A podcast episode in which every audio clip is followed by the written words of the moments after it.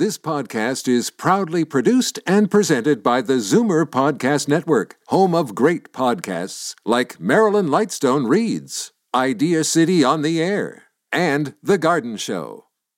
You're listening to an exclusive podcast of The Conspiracy Show with Richard Syrett.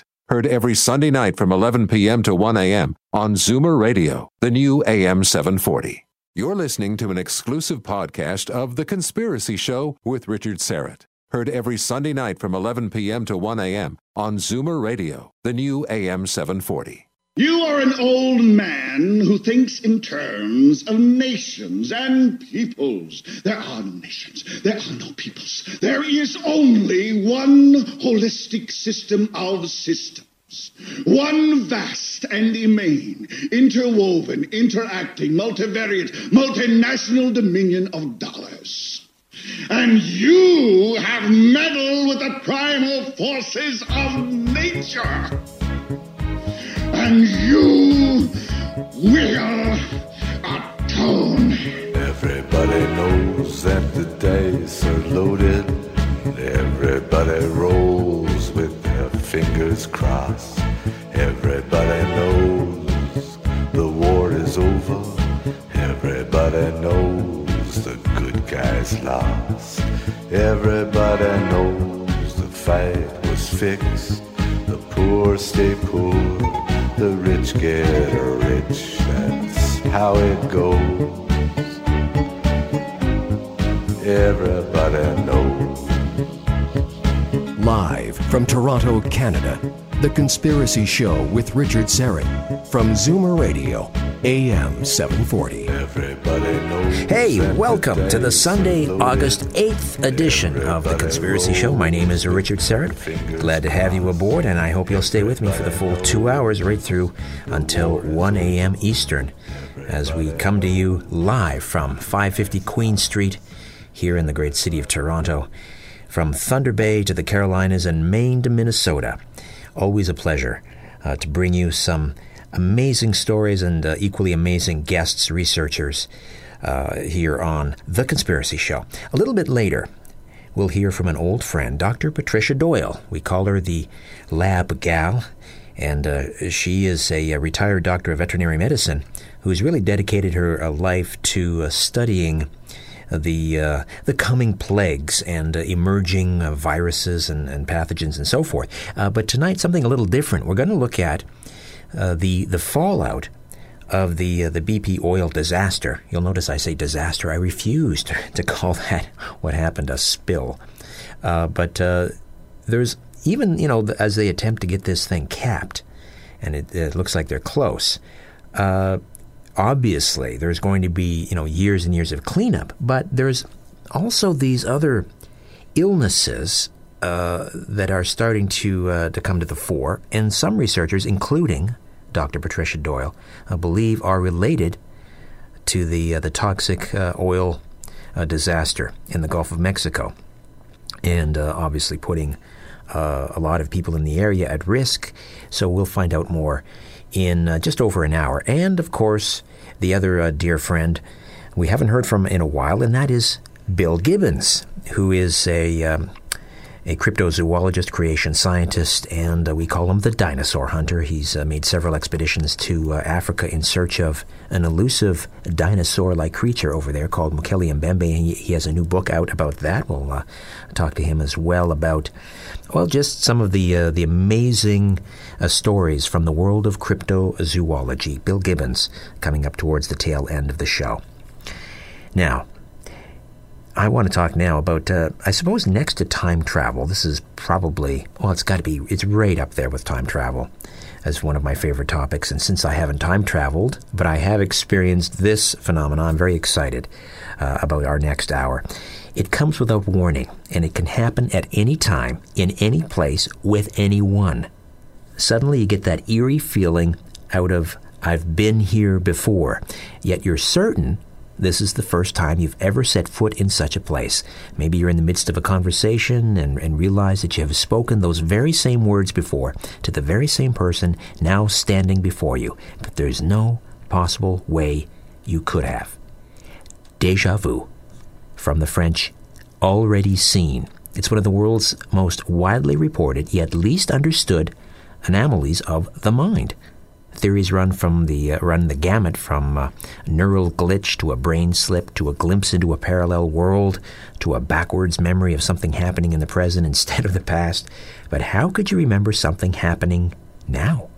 Yet that is exactly what deja vu appears to be, and uh, it's all um, put together quite nicely in a new book the Deja Vu Enigma, a journey through the anomalies of mind, memory, and time.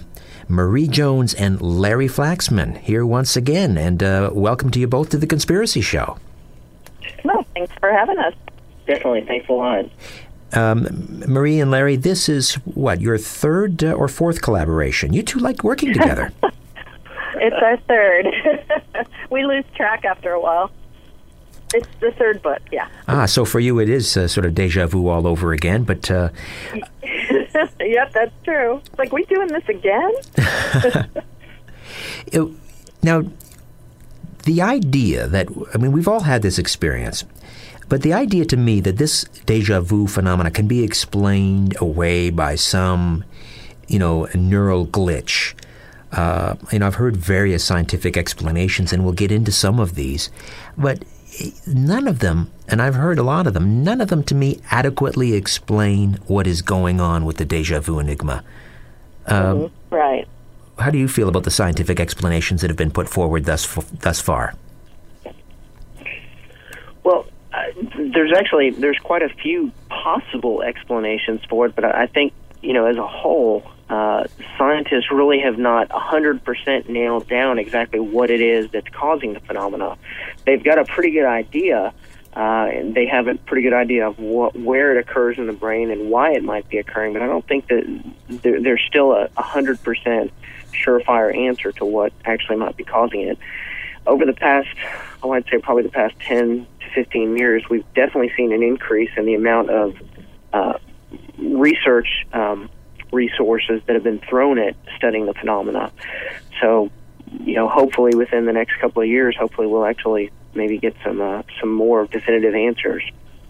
Has this been seriously studied uh, by people in the scientific community, or are they just offering up theories? Or have they actually done, you know, using the scientific method, repeatable experiments? Have they attempted to? Oh, they have. They yeah. have. Can you tell me a little bit about? Probably one of the probably one of the most well researched well, if you want to call it paranormal phenomenon that there is. There's been a number of university studies here and in and in England. They seem to be especially fascinated with it, uh, trying to determine what part of the brains are involved, what triggers it, what stimulates it, can it be stimulated um, using you know electrodes. Um, what else might be associated with it? They know that it's very similar to what happens during a grand mal seizure uh, people who have epilepsy. There's a lot of studies going on, and it's really interesting that they would pick this subject over any other to really kind of um, go go after. But again, like Larry said, they've come up with a lot of great ideas about. Well, we know what part of the brains are involved, and you know we can we can trigger it in certain people, and but they still can't explain why it happens to someone in a normal setting. You know, if you're not in a laboratory with electrodes zapping your brain, what is triggering it to happen in a normal setting and why? And why do so many people feel like it's such a profound experience where they're they're literally kind of torn between two worlds? Uh, let me get your uh, your sort of definition or understanding uh, from a personal point of view, I guess, uh, of deja vu. Larry, first to you. What, what's deja vu mean to you? Hmm. That's an interesting question, uh, one that I really haven't spent a lot of time thinking about. Uh, what does it mean to me? Well, uh, of course, there's there's the traditional uh, explanation of deja vu, where you feel like you are in a situation or you're uh, seeing or feeling something that you've experienced before. Um, what does it mean to me? Well, have you had? Have you have you had it? Have you've you had, had it? it? a lot. I don't think you've had it a lot, have you, Larry? No, I've not had it a lot. The times that I've had it have been more. It felt like I've been in a situation before, not that I've ever been to a location. I know that's a that's a very popular uh, part of of the deja vu phenomena. Is a lot of people feel like they've they've been to locations that they know that they've never been to. I've actually never experienced that, but I've had experiences where it felt like I've been in a situation before and I knew exactly what was going to happen next. Well, that's interesting. So what do I think that is? Um, it could be a number of things. I mean, it, it could be the possibility exists that it that perhaps uh, you have truly have experienced that, perhaps in another reality or another dimension, and that you're somehow uh, having a recollection of that previous experience. Um, what do I personally think about it? I'm not so sure. Um, I, I'm still. I'm still kind of on the uh, on the edge about whether it is simply a, a brain anomaly, some type of a, a chemical anomaly in the brain, or if there may actually be something else that's involved with it. That's interesting, Larry. You and I have that in, that in common. I have maybe on one or two at the most occasions have I have felt that I've been somewhere before. That's very rare for me. But the idea or the feeling that I've been in a sim- situation or a conversation, a similar conversation before, is very common with me. Mm-hmm. How about with you, Marie? I have it all the time, and I had one the other day. I was typing an email out to someone, and it just came over me as usual, and it was, you know, yeah, because when I was writing the book, I stopped having deja vu, and I thought that was really interesting. That is that weird. Maybe something in my brain was blocking it. Uh, uh, you know that that interested me, but and so I was kind of worried that maybe I wasn't ever going to have it again. um, but for me, it's always very profound. It's powerful. I really feel like I am a split personality where you are not just the person in the deja vu event, but you're the person observing it. It's like you're two different people, but you're the same consciousness, if that makes any sense. So I've always felt like this is more than just my brain screwing up. Um, You have. It sounds you know, like I I love the the multiverse theory. and I love the idea that if there are all these parallel universes out there, when I have deja vu, I might be aligning or syncing up with myself in another one of those universes where I'm doing the exact same thing at the exact same time for that very brief period. I mean, that's that's the theory that I like personally, but again, there's no proof of that. Well, this is interesting. I mean, you have a very complex uh, sort of deja vu experience, uh, Marie, and, and Larry, yours is far less uh, frequent and, and sort of limited to experiences ra- or situations rather than uh, that's that's interesting because you know, if you're going to pick two people to come together to write a book on deja vu, what better a pair than two two people with entirely different sort of coming at it from entirely different perspectives. Yeah, you know what I noticed too is that mine are always involving language, and I always wondered if that's you know because I'm a writer, my deja vu either involves me remembering a conversation where I can anticipate the next word that's going to be spoken, or in the case of this email, I knew what I was going to type next even before my brain knew it. So I kind of associated it with expression and, and language, whereas maybe other people associate it with situations, locations. Ooh, we're getting a lot of noise there. Yeah, it sounded like a, a pack of wild dogs descending on. is everybody okay? is Oh everyone? my gosh. All right, listen, we'll uh, we'll we'll take a quick time out, and uh, uh, I'll get uh, Dan on the case and see if he can uh, sort out some of that. Uh, uh, s- disturbing sound in the background. My guests, Marie Jones and Larry Flaxman, co authors of The Deja Vu Enigma A Journey Through the Anomalies of Mind, Memory, and Time. Back with more of The Conspiracy Show. My name is Richard Syrett. In search of sunken cities and weird science, mythical beasts, and modern day bloodsuckers. The Conspiracy Show with Richard Syrett continues from Zoomer Radio, AM 740. Well, if you think you've heard this program before, it's not deja vu, it's merely coincidence, I can assure you. Uh, welcome back. welcome back to the Conspiracy Show. Uh, Marie Jones and Larry Flaxman are with us. The Deja Vu Enigma, a journey through the anomalies of mind, memory, and time. And uh, Marie has uh, been with me on uh, various programs over the years, many times. Uh, the best selling author of the popular, highly regarded book, Science with a P, P Science How New Discoveries in Quantum Physics and New Science May Explain the Existence of Paranormal Phenomena. She's also the author of 2013 End of Days or A New Beginning, Envisioning the World After the Events of 2012, and co author with her father, geophysicist Dr. John Savino, of Supervolcano, the catastrophic event that changed the course of human history, and the co author of 1111, the time prompt phenomenon, the meaning behind mysterious sign sequences, and synchronicities, and the resonance key, exploring the links between vibration, consciousness, and the zero point grid, with the other gentleman uh, joining us on the line, and that's Larry Flaxman her uh, partner in Para Explorers, Larry, also uh, co author of 1111 and uh, uh, The Resonance Key. And uh, he has a screenplay in development and is a regular contributor to TAPS Para Magazine, New Dawn, and other paranormal pu- publications. He's the president and senior researcher of ARPAST, the Arkansas Paranormal and Anomalous Studies team, founded in February 2007. Uh, is there one particular type of deja vu that uh, is is most common? Is it uh, the the feeling you've been somewhere before when you know that you haven't? Is it a situation, a conversation? Uh, what what's the most common? I, I think probably the most common would be the the locational um, deja vu, where where someone feels like they've been to a specific location before. Yeah, that seems to be what you hear people talk about the most. What? Although I've never oh. had that, I, you know, I'm thinking that that's probably the most um, profound for people because there's an association possibly with a past life.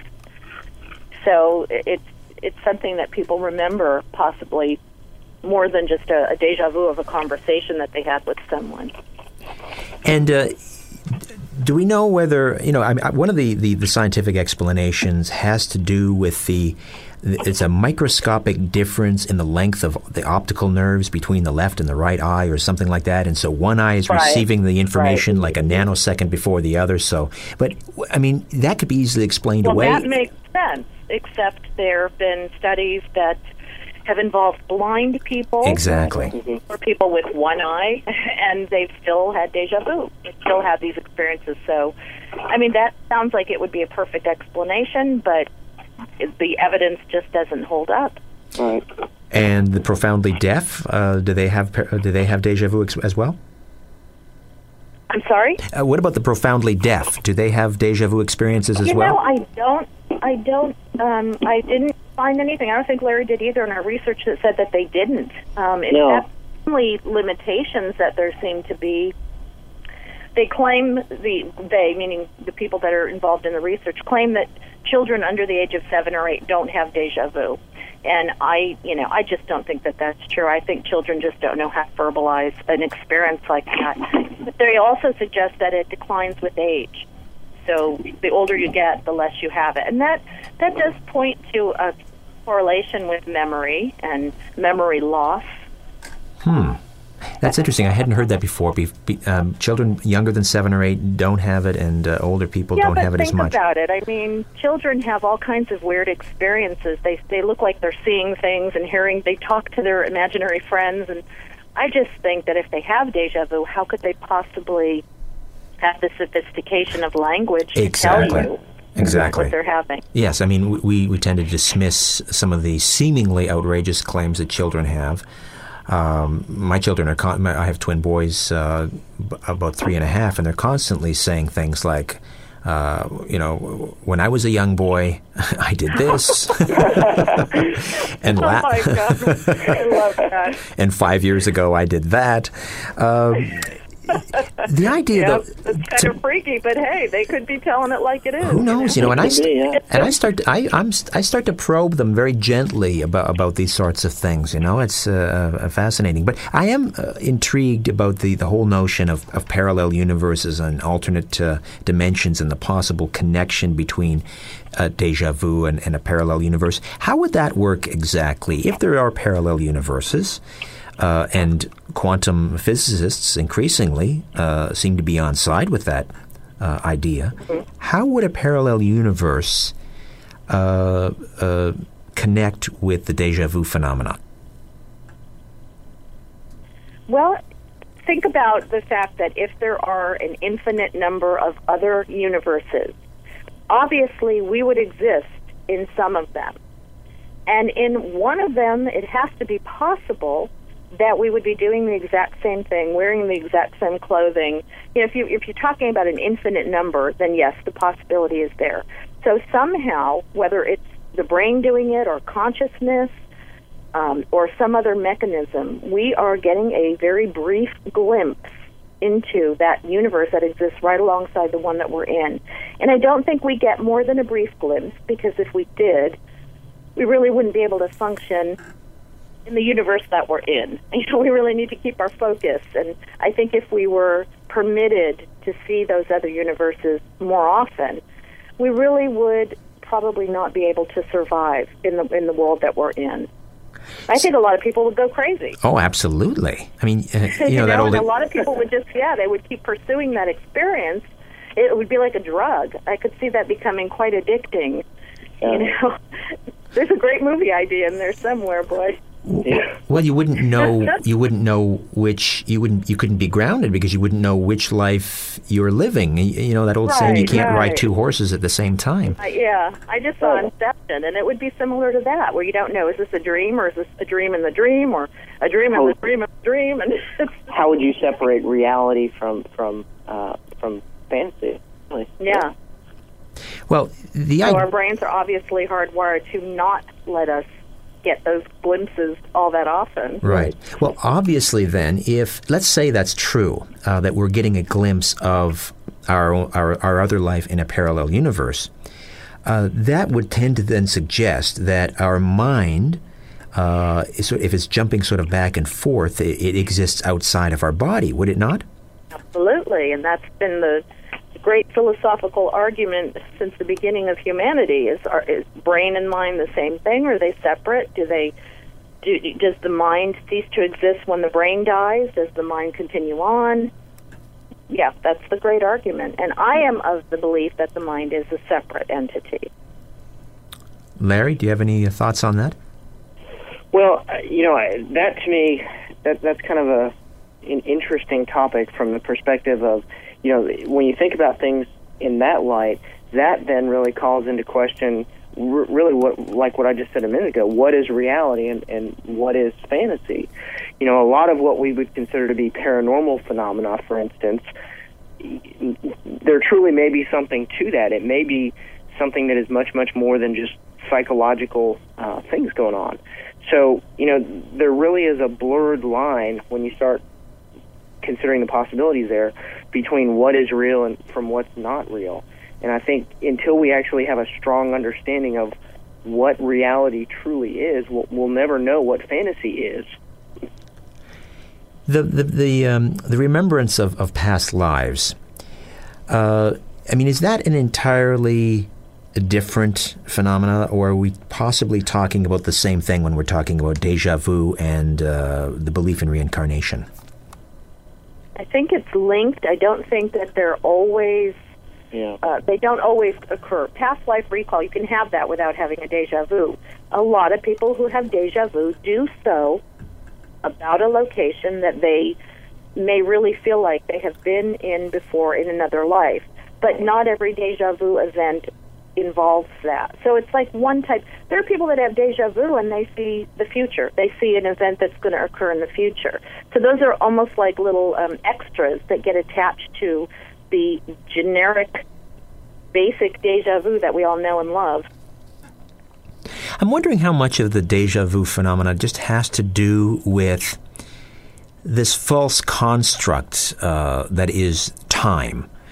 Um, you know, we measure time in a very linear fashion. Uh, Right. But again, if we get into the idea of, of, of parallel universes or hyperdimensions or, uh, well, just the idea that, uh, you know, s- that the human mind, for example, could could uh, exist outside of time and space, perhaps. Right, right. Yeah, that's interesting because if you think about it, if the mind is separate from the brain, is it possible that the mind is experiencing something, a nanosecond of time, before the brain actually processes it?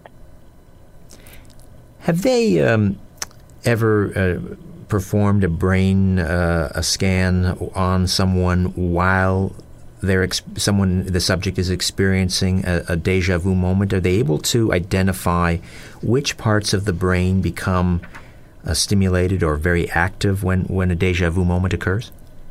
Yeah, there's been an awful lot, and it involves many of the areas that involve memory, the hypothalamus, the temporal lobe. Um, interestingly, a lot of the data that they've gotten has been for other reasons. For example, doing brain scans on epileptics, uh, where the subject has deja vu while they're doing the um, experimentation or the brain scans, and they're able to see what happens.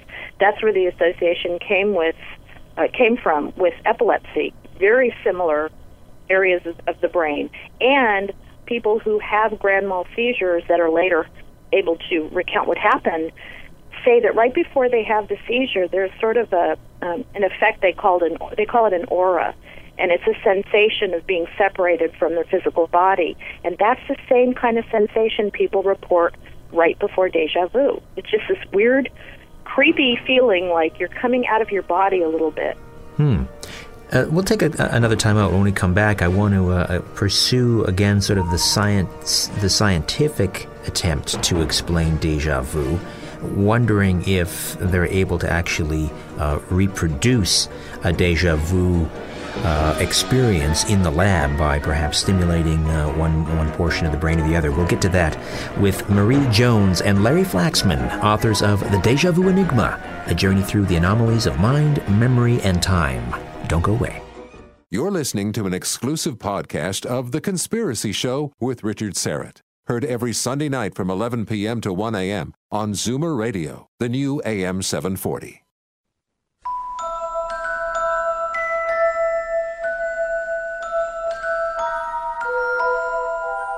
Where there's smoke, there's The Conspiracy Show with Richard Syrett from Zoomer Radio, AM 740. One of the, the most powerful uh, deja vu experiences I ever had, I was uh, traveling in New Jersey.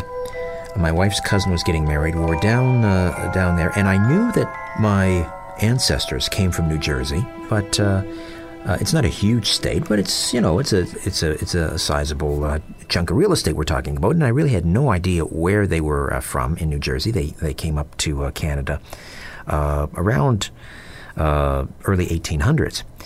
And so we were traveling this particular part of New Jersey, Roxbury Township, I believe it was, for the wedding. We traveled through towns like Randolph, and we we're just sort of exploring this part of the state, and we drove down the main street of this little town. I can't even remember the name of it, but I knew it was in the vicinity of, of, of uh, Roxbury and uh, perhaps Morris County. Anyway, I just had this strange sensation. Everything seemed so not familiar in that sort of cliche kind of way, but I just felt so comfortable. I felt like I was home. And um, I thought, well, that was kind of strange, and I didn't think about it until very recently. Uh, Ancestry.com had one of these uh, uh, trial uh, subscriptions, and uh, for 30 days, uh, I think you paid $14 or something, you could try it out. And so I decided to, to try looking up my mother's ancestors, and I knew they came from New Jersey. I didn't know where. And lo and behold, of course, you guessed it, they came from that very part of the state. Now, uh, so you were home in a sense. yes, I was. I was. I don't know if that's deja vu or whether I was remembering a past life and maybe I'm my own great great grandfather. I don't know what to make of that. Yeah, that's getting a little weird.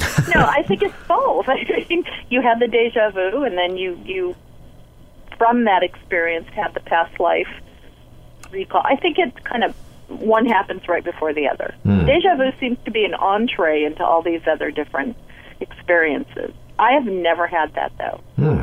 uh, where I've been in a place and I felt like I've been here before.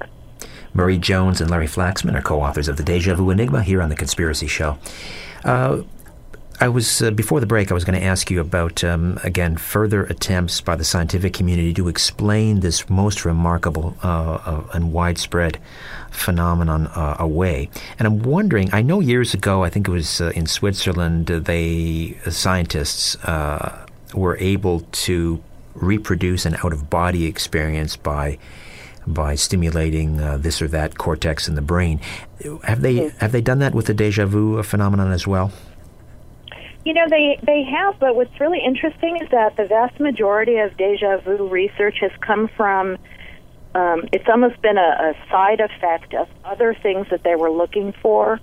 They may have been doing um, research on, again, epilepsy mm-hmm. or deep brain stimulation, memory loss, um, other type other things when the deja vu occurred. So it was almost like a side effect, and then they were able to study it. I'm not sure. Rick Strassman also did. Um, he did a series of experiments with DMT, and deja vu was a side effect. But I'm not sure that anybody has managed to just have it. You know, we're going to bring 50 people in, and we're going to give them all deja vu. I know that there are facilities. There's one in Switzerland, in fact, where they are trying to do that, and they're they're clinics literally where you can go and you can take part in deja vu research but I'm not sure as of today whether they've managed to do that yet. It seems like it's always an after effect of some other type of stimulation to the memory or Right. And just because you can uh, reproduce something in a laboratory in a, in a patient or a subject, for example, an out of body experience, doesn't mean that that explains it away. Just you can yeah. reproduce it, but that doesn't mean that the actual you know experience isn't genuine. Right, it doesn't tell you what that is or why it's happening. It just tells you what part of our physiology is involved in the experience. What's the grid? Tell me about the grid. Oh, go ahead, Larry.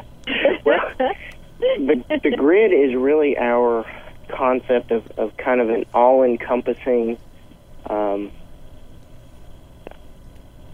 uh, basically, what's real, what's not real. It's kind of you know, if you think of, of Edgar Cayce's Akashic Field, and you think about uh, what some um, metaphysicists have uh, called the ether, it's kind of an embodiment of many of those things. It's it's this vast field of energy, knowledge, information.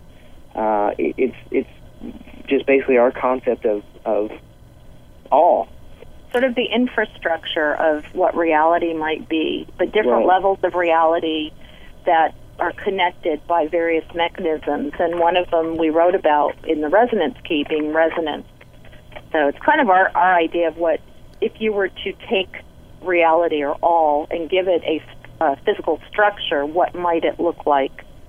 Are we talking about? And a lot of people refer to a field, but you know that's a two-dimensional visual, and I think people respond more to something like a grid where you've got all these different levels, different layers, and there's different ways to connect them. We're not talking about a matrix, are we? Kind of, yeah.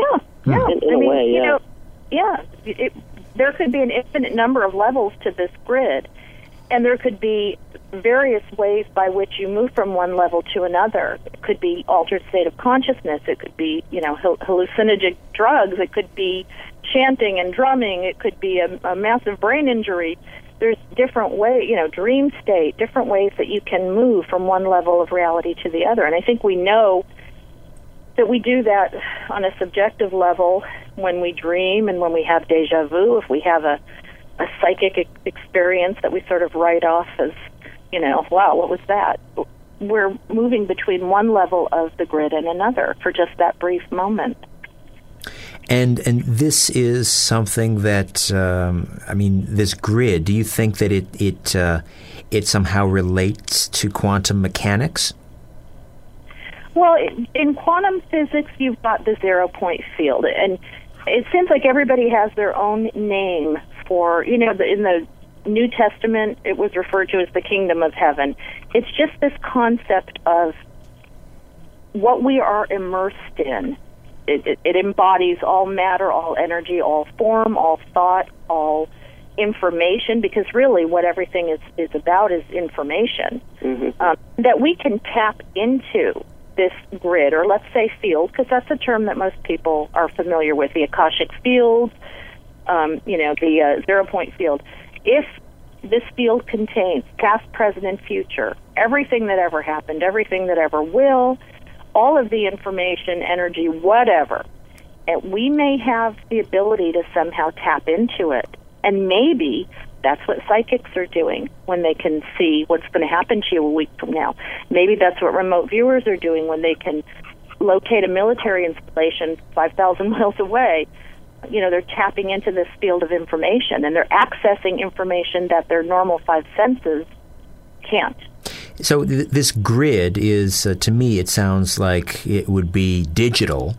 Uh, because you can, uh, you mentioned remote viewers. I mean, you give them a coordinate, uh, just like on a DVD. You can go, you know, on the the scene selection. You can go precisely to that moment in time. But here on Earth, you know, we're still running around. Our brains are like the old Betamax machines, and we have to we have to experience everything linear. You have to go from the beginning we to the do. middle to the end. Yeah, we do. But there is no linear time No. in in the grid or in the field. It's it's it's there. It's all there at the same time, and you can access information from the past. You can access information from the future. So from that for that one fleeting moment, for whatever reason, we're tapping into the grid. We're going to a precise coordinate, what, which might just be a couple of uh, a couple of minutes ahead of time, or it could be you know we could be going. Exactly. Interesting. Right, right. Interesting. It's just a concept that we are sort of formulating and playing around with and seeing if it makes sense. How do we? Uh, I mean, you mentioned uh, hallucinogenic drugs, um, uh, and of course, we don't advocate that for anybody. But uh, Don't try this at home, kids. No, but I mean, there there are certain, of course, certain uh, uh, cultures uh, that have incorporated the use of uh, of those uh, uh, as part of their sort of their their religious belief system. You know, the peyote, Right, the right. peyote, and, and so forth. But Ayahuasca, yeah. but but are there other ways of um, of altering our consciousness to experience? Uh, not necessarily just deja vu, but to tap into this grid. Yeah, Larry owned some interesting machines. You can talk about your, what is it, the binaural beats and Yeah, uh, binaural beat technology is one way. Uh, there's actually there's there's a lot of uh, different devices. It seems like you know we tend to throw technology uh, at things to try to find a solution, but yeah, there's a lot of different things to uh, to alter your reality. There's something called a light and sound machine, which, as Marie just said, it, it uses the, uh, the technology of binaural beats, where basically will play. You put on a, a you put on a set of headphones, and it plays uh, two offset frequencies, uh, one in each ear, and then the, the frequencies basically cancel, and it produces one frequency that your brain is able to interpret. Uh, it it can cause you to, to go into relaxed states. You can have uh, hypnotic type um, uh, hypnotic type things happen. A lot of different things. People use them for relaxation. Uh, all kinds of interesting things. There's that. Um, there are dream masks that people sell that use a series of flashing LEDs uh, that you put this little goggle thing on. It flashes some LEDs basically, and it entrains your brain, uh, somehow altering your your uh, state of consciousness, state of being. Of course, there's the ethnogenic type, as we kind of talked about before, legal and illegal. Um, there's there's lots of different ways yeah, to alter reality. meditation, Yeah, drumming drum- and chanting, and you know, lots lots of different ways people can can achieve it. Uh, back to deja vu specifically. Do do uh, I'm guessing that this cuts across all uh, all cultures, all ethnic uh, uh, groups. Uh, Absolutely. Yeah. Absolutely. Yeah. There's no. i- Another interesting phenomenon that we found did the same thing with sleep paralysis, and that was really interesting to find out how other people in other countries felt about sleep paralysis. But deja vu happens to everybody. Doesn't matter what social class, race, gender. It you know there is that idea that once you get older you have less of it, but yeah, it doesn't seem to discriminate. yeah, sleep paralysis. Um, uh, which gets into. Uh, I've had discussions with paranormal uh, paranormal investigators about that. I mean, it's it's it relates to the old Hag syndrome and. Uh, that feeling Right, of you know right. an evil presence in the room and so forth, and, and having difficulty br- breathing, and you feel this yeah. weight on your it's an chest. aw- I've, I have it a lot. It's an awful experience. And I read somewhere, and I'm not sure, I don't remember where, that it happens um, usually when you're very exhausted. It, you know, something about being exhausted brings on sleep paralysis. Hmm. But it is, it's frightening because when you're in it, you feel like you're going to die, and you're screaming and you're thrashing around. But to the person who's in bed with you, they'll they'll say later, "No, you didn't move and you didn't say a word. You were just lying there asleep." And I guess it's associated with, well, potentially associated with UFO abductions. Yes. That that might be similar to what's happening. Yeah, somehow, perhaps you know, there's. Uh, uh, an explanation. All of these things may be somehow interconnected. The um, the association. Well, there's other types of sort of you know mind tricks or or strange phenomenon associated with the the mind or the or the brain, and I don't know if it's related to deja vu, but it's mentioned in the book, and that is um, uh, sort of missing time and. Mm-hmm. I mean, what what is the connection there, or is that just sort of? Uh, do you think it's related to deja vu at all?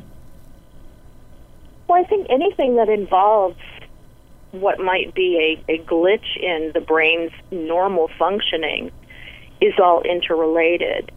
And if it involves memory, and Miss Larry and I have both had missing time experiences that we put in the book, and it is like having two or three hours of your life completely blocked out that you have no memory of. So it may be involving some of the same parts of the brain. I don't think I've never heard of anybody doing research on someone who had missing time because, I, you know, it's not the kind of thing you can predict, and I don't think you can stimulate that in a laboratory. Well, with that said, But, Larry, you know, if they could, they would probably find the same parts of the brain involved. It's like a shutdown of memory. When you come to, though, you don't have amnesia, so it's not the same as amnesia. You know who you are. You just blocked out a couple of hours of your day. Well, let's, um, if we can, uh, in the time that remains, talk a little bit about your missing time experiences. I've had one and I can share with you, but uh, mine may be a little different than yours. It was just a. a I can't explain it. We'll uh, we'll come back and we'll we'll all attempt to do so. Did you ever find out what happened during the missing time? That's the question. And I don't even know if it could be classified as missing time, but I'll I'll explain it when we come back, and I'll, I definitely want to hear your episode, Mar- Marie, and yours, uh, Larry, the co-authors of the Deja Vu Enigma here on the Conspiracy Show. Don't go away. The owners of the system are asleep. Now we can play. The Conspiracy Show with Richard Syrett from Zoomer Radio, AM 740.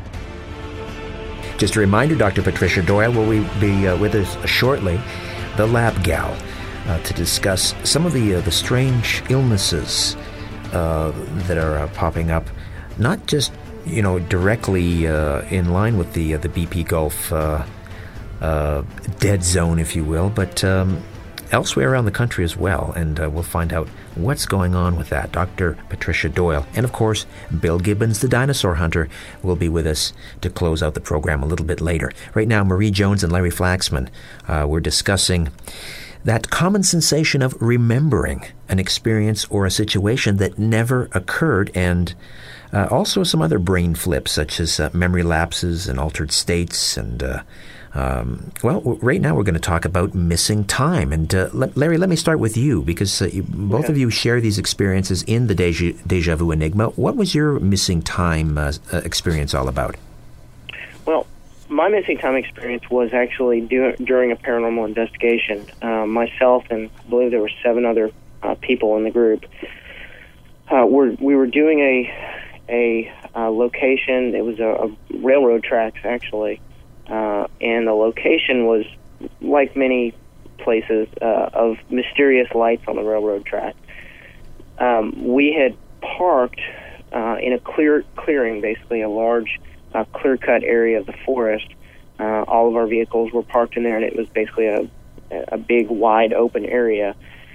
Uh, full moon was out. Um, we parked our vehicles and we walked down uh, about I'd say about four or five miles down the tracks. It took us a good two hours to get to, to the location that we were at. So we, we set up, we did our investigation. Uh, we actually did see the lights, although I don't think there was anything paranormal actually about it. Uh, but we did all have the experience. So it starts to get late at night. We decide it's time to head back to the car. Uh, we've got about a two hour um, trek back to the vehicle, so we, we start walking. And we're walking, and we're walking, and we're walking and four hours later, we find ourselves at the end of the other side of the railroad tracks. Now, it would have been completely impossible to, first of all, miss all of our vehicles in, in this very large, clear cut area in uh, bright, shining moonlight. Uh, but also, we have no recollection of the actual the distance that we walked. I mean, we had from where we from where we were to where the vehicles were should have been about two hours. Where we actually ended up was much, much, much, much further away from where we were supposed to be. So we overshot where we where we were supposed to be by a good two hours. And the interesting thing about it was that we all had this experience. It wasn't just you know one or two people like traditional time loss experience. This was all of us, and no one really can explain how we missed the vehicles, how we just kept on going, and how next thing we knew, we didn't even really remember walking. We just end, remember ending up at the very end of the railroad tracks. And so, so, it was it was a very very interesting experience. It's not one that I like to talk about a lot. It was it's fairly uncomfortable to me, uh, specifically because I, I don't know what actually happened, and you know there, there's there's certain times where you have where you lose control, and you don't like to admit that times like that actually happen. And this certainly was one of those times where I definitely did not have control of, of what was going on. so that, so that I understand, a, a trek that should have taken you two hours took you four hours. Yeah, four hours. Yeah, and we have no recollection of the the walk back. It was just we knew we started walking, and the next thing we knew, we were at the end of the railroad tracks, and it was four hours later. My word. And that's interesting. As someone, as someone who's uh, you know a para explorer, you had this experience, and it makes you uncomfortable because it's unexplainable. I mean, and yet that's your that's your avocation is you know attempting to. Uh, uh, Marie, tell me about your missing uh, missing time. You know, mine wasn't as interesting until a couple of weeks ago, and I'll tell you why.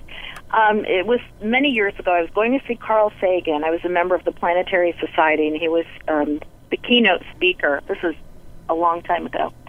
And I had a really hard time getting out of my apartment. I lived in North Hollywood. I couldn't open the door. The doorknob wouldn't turn. The door kept closing on me. Um, all this stuff. And my husband, my husband at the time said, you know, maybe it's a sign that you shouldn't go. And I said, oh, yeah, whatever. So I got in the car and I got on the 134 freeway heading into Glendale. Anybody who lives in Los Angeles knows this, this freeway. Um, unbeknownst to me, it's a notorious freeway for UFO abductions. But anyway, so I I've gone this way before. I've been to Pasadena, Glendale, Burbank. I lived up there for 15 years. I know my way around like the back of my hand. Somehow I ended up on the two, heading north to Sacramento, and I had lost at least two hours of time. Um, in a panic. This is when cell phones were those big giant things that you could kill somebody with Right, right. and the reception was really bad. You know, called my husband in a panic, and he said, "Do not go," and he just turn around, come back home. Well, I never thought about it afterwards. I, I, you know, I didn't want to know what happened. I didn't really feel like anything happened. I just thought I, I blacked out or something. Well, a couple of weeks ago, I um, hosted a radio show, and one of the guests that was co-hosting with me is a missing time expert, and she called me afterwards and said, I know what happened to you. I know exactly where it happened, and I want you to come up to LA and we're going to go drive the freeway at the same time of night. So we're going up um, I, probably next month. We're going to Oh, go see if anything happens because apparently this stretch of freeway is notorious for abductions. Is that right? Now, I'm not saying that's what happened, but it'll be an interesting experience and I'll I- say, you know, to see if I make it from Burbank to Glendale in one piece. And again, an, an interesting contrasting comparison of the, our two co-authors. We have on the one hand Larry, who doesn't want to know what happened to him. I don't really want to know either, but she told me. Well, you know, she. but you're confronting this head on. What You're- happened to you? You're gonna you're gonna make that trek again. You do want to know, Marie. Oh hell yeah! Of course I am. My word. Uh, wow. I mean, how you could say yours isn't as interesting? Not, I mean, Larry, you're, you're, they're both absolutely fascinating. I mean, uh, but very quickly, here's mine. Uh, I don't even know if you call it missing time. I. Um, this is at another radio station. I lived in another part of town, and I used to take the same route home, you know, 1.30, 2 o'clock in the morning, and I would make it left off of uh, this. These street names mean nothing to you, but just so I can orient myself. Eglinton onto Leslie, and Leslie up to York Mills. Well, once I got on to, uh, to Leslie off of uh, uh, Eglinton, it took me, I don't know, maybe eight, nine minutes uh, to get up to, uh, to, to York Mills where I would turn right.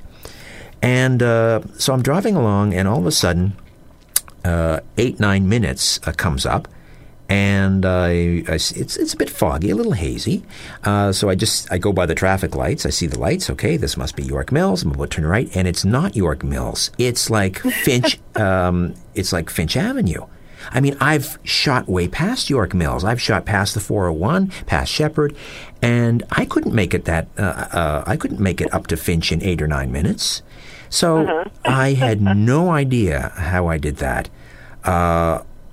Uh, I mean, that's not missing time. That's almost an acceleration of time. I'm not... ex- yeah, you know, there's things called time storms, time slips, time accelerations. Yeah. My word.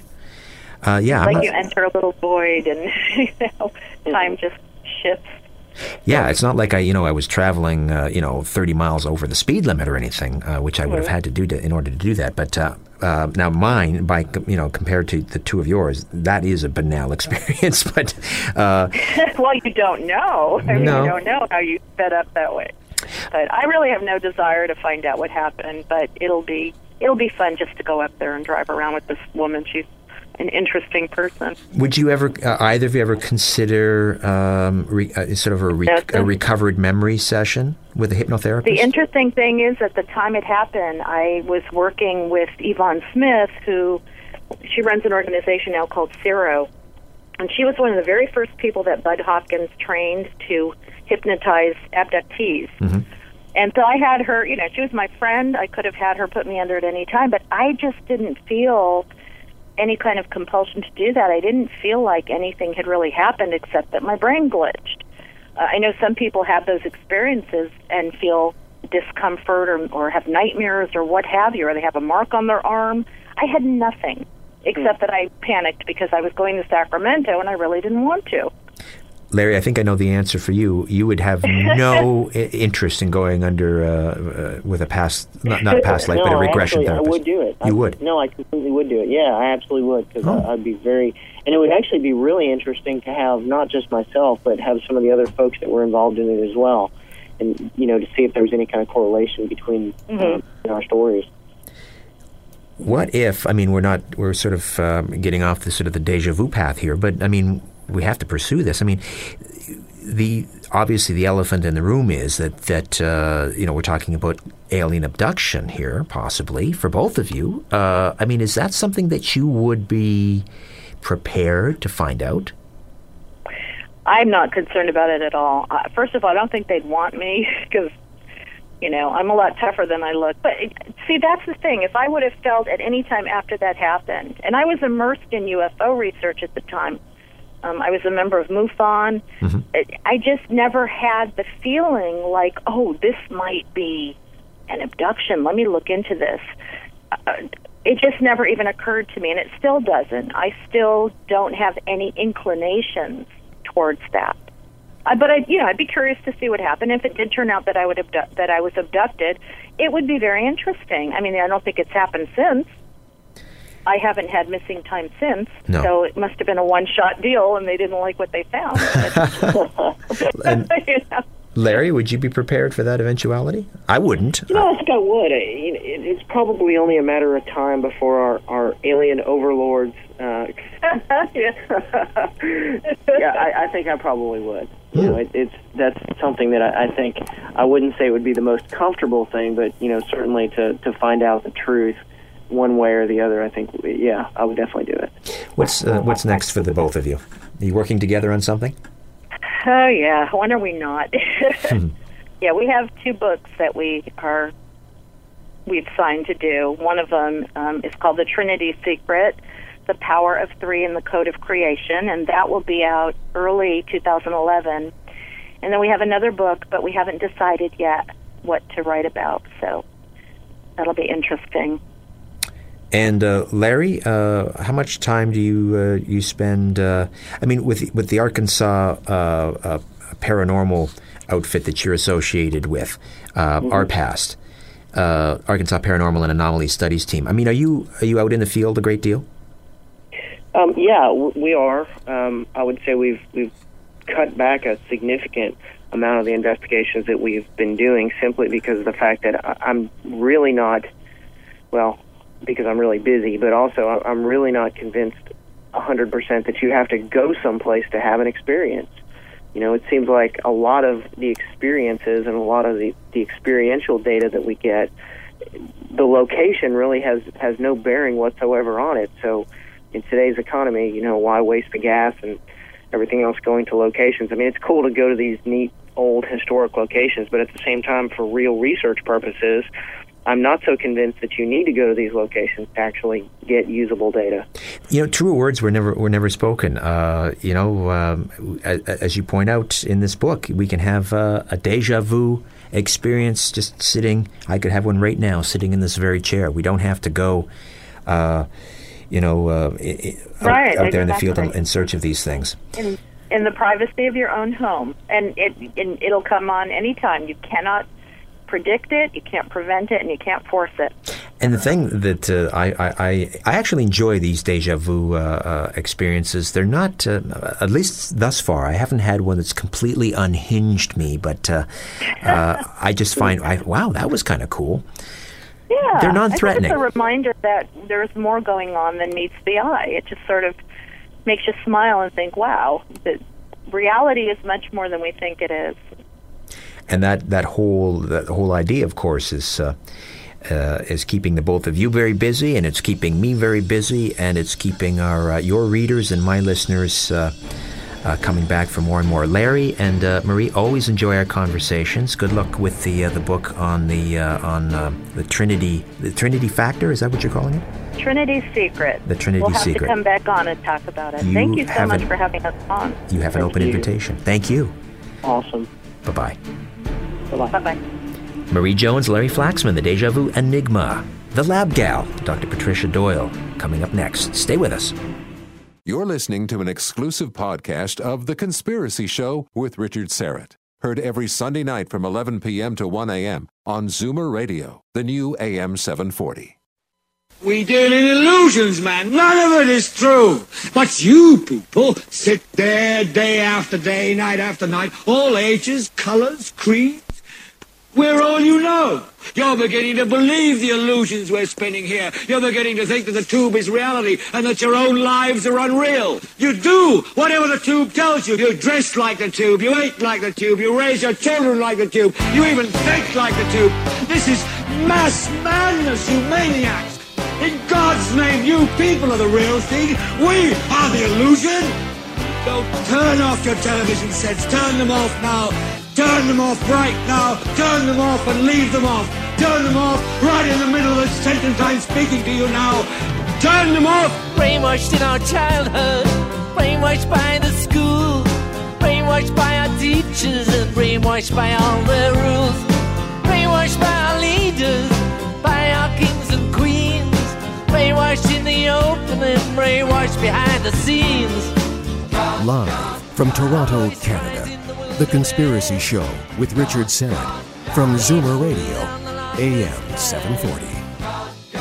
The news out of the Gulf of Mexico uh, remains uh, grim. We're being told that the uh, British Petroleum Macondo oil well kill uh, has been delayed because of a uh, Gulf of Mexico storm uh, that has left a lot of debris and it is hampering efforts to to kill the well.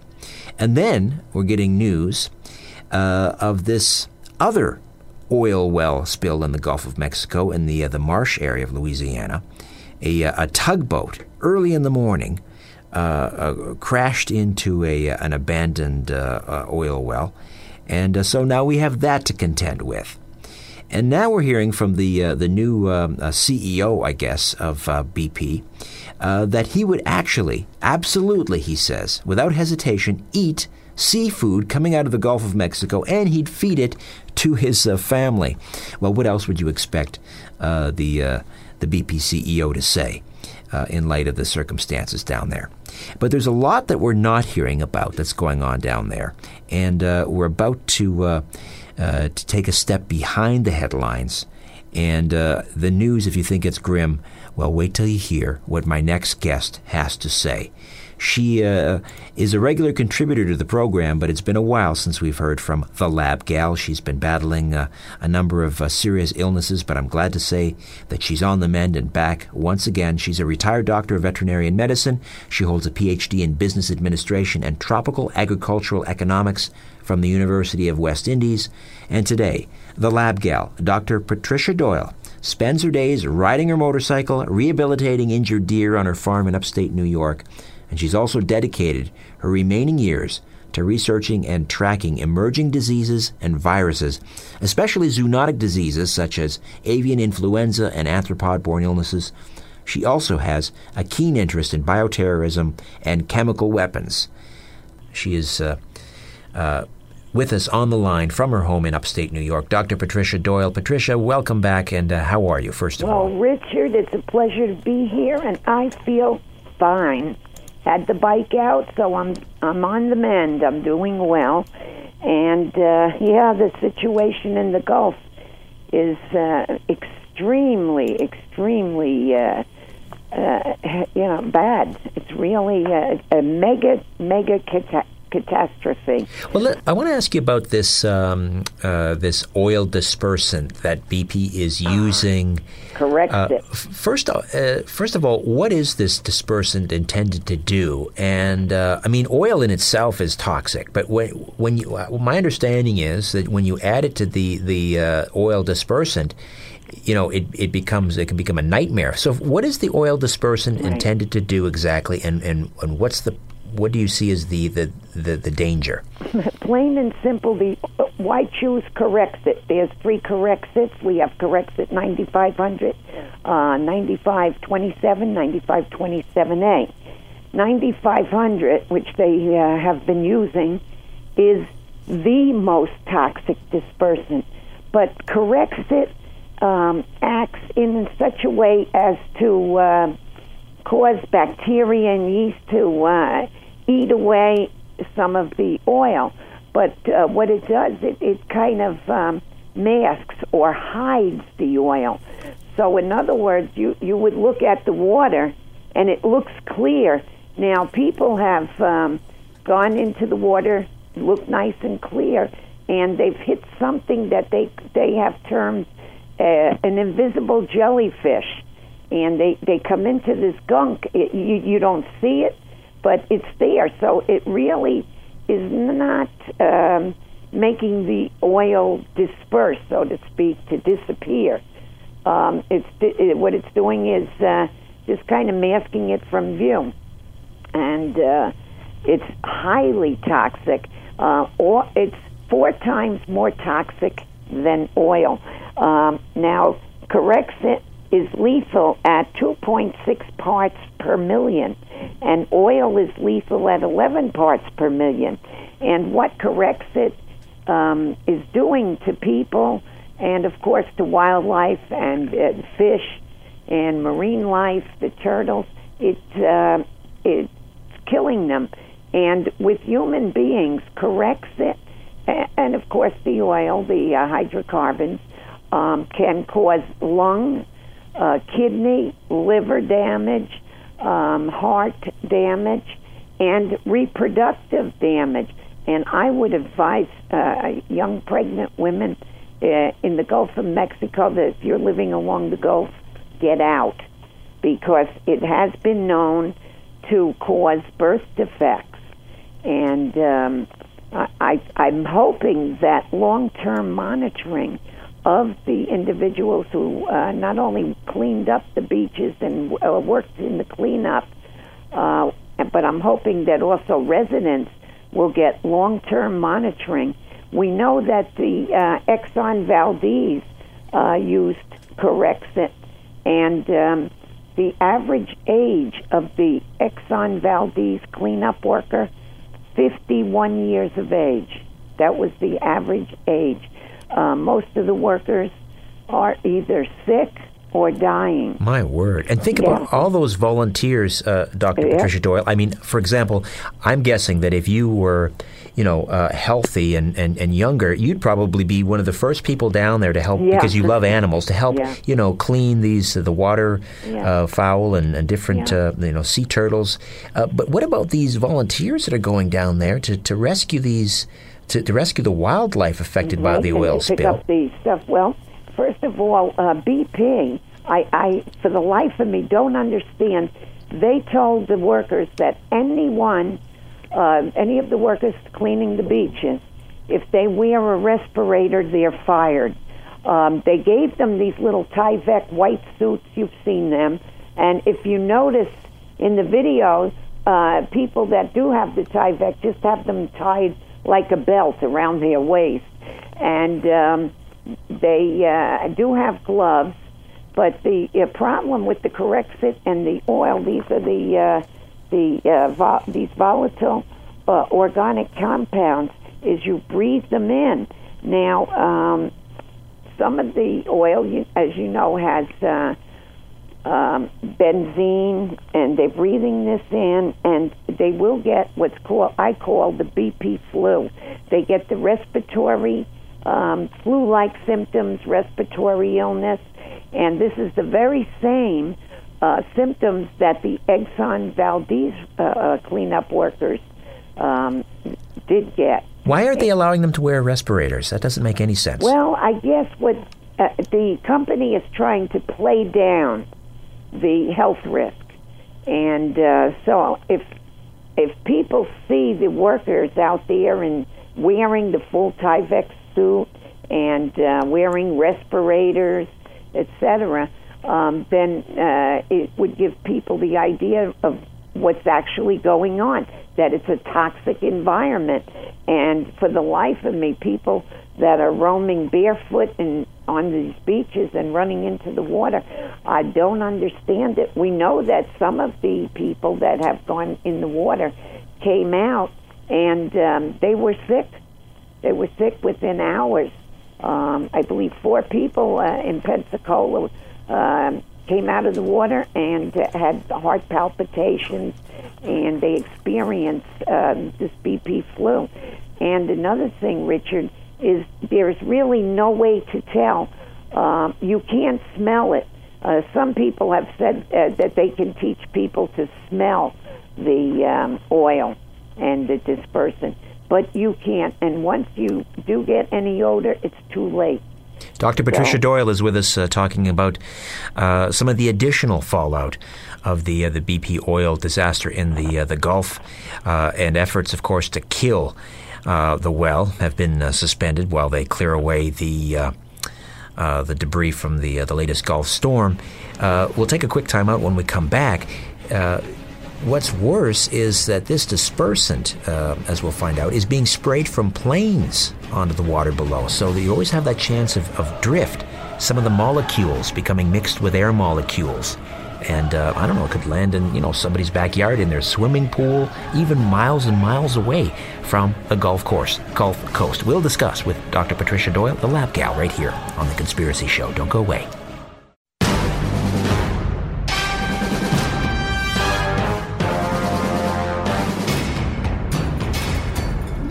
You're listening to The Conspiracy Show with Richard Syrett from Zoomer Radio, AM 740.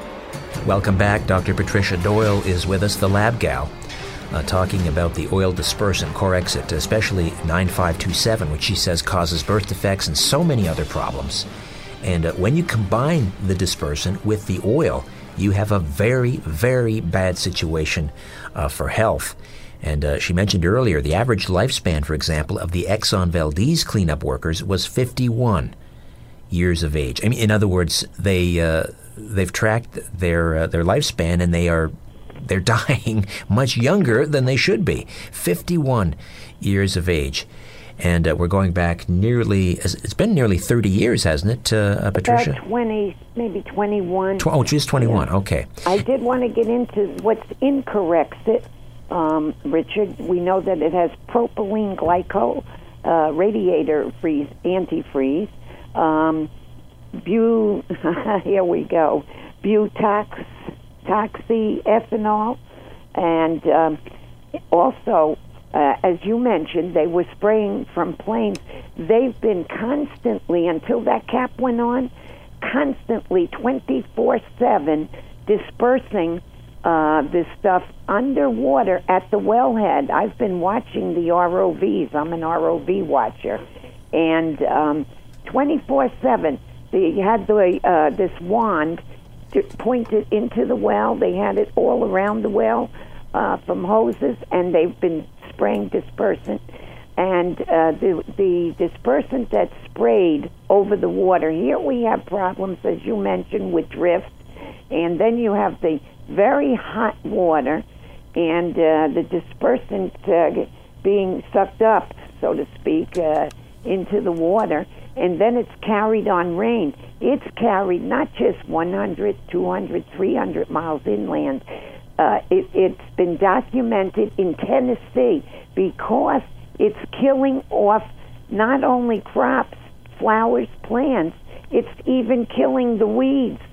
Um, It's killing the weeds? Yes, and, and it's been uh, also documented as far as Iowa, uh, the whole eastern U.S., and I, I would imagine parts of Canada are going to start to uh, to find this once that we start getting the hurricanes and that we get the uh, uh, the winds coming up from the Gulf of Mexico. More and more vegetation will be ki- killed off, and it's very distinctive. It actually um, it seems like it burns the uh, plant and it creates these little white circles and they seem to get larger and larger and burn through the plant and um, So wonderful. So now, uh, Dr. Doyle, now the even the rain causes cancer. the rain is carrying the dispersant and this oil um, Hundreds of miles inland. Yeah, well, yeah, well, we're talking a thousand miles up when you get into Iowa and into Illinois. Um, they've documented in um, Missouri and um, New Jersey. So it's uh, you know this stuff is killing plants, and also what uh, what it does is it stresses the plants so that they're more vul- vulnerable to the plant diseases and plant pests. And um, what uh, I also did want to bring in is that the, this Corexit uh, it contains heavy metals. Now, um, when the chemicals are uh, burned from the surface of the water, in other words, when they get into the air, they create nitrogen oxide, sulfur dioxide, carbon dioxide, carbon monoxide, uh, acidic aerosols, and uh, solid particulate matter, soot. And um, so this this stuff is people are breathing in, and uh, it's just high, very very dangerous. It also has mercury, lead, cyanide, uh, ar- arsenic. Uh, these are not things that you really want uh, would want to be breathing in or getting on your skin. Now, what the dispersant does, uh, if oil uh, gets on your skin and it's mixed with the dispersant, the dispersant is acts like in um, in horse language we have a product a DMSO, and we'll mix uh, wha- whatever potion we're going to put on the horse to rub them in, and we'll mix it with DMSO because the DMSO gets it right through the skin, and that's what the dispersant is doing. It's uh, getting these um, poisons into the body. It, it just goes right through the skin uh, like it was nothing. And um, Dr. Doyle, you, uh, you, you also were mentioning in an email that you sent to me that uh, BP they've set up a tent at uh, at Grand Isle, and Yeah. they have their BP first responders or EMTs are supposed to see. EMTs. They're supposed to, to treat any workers. Yes.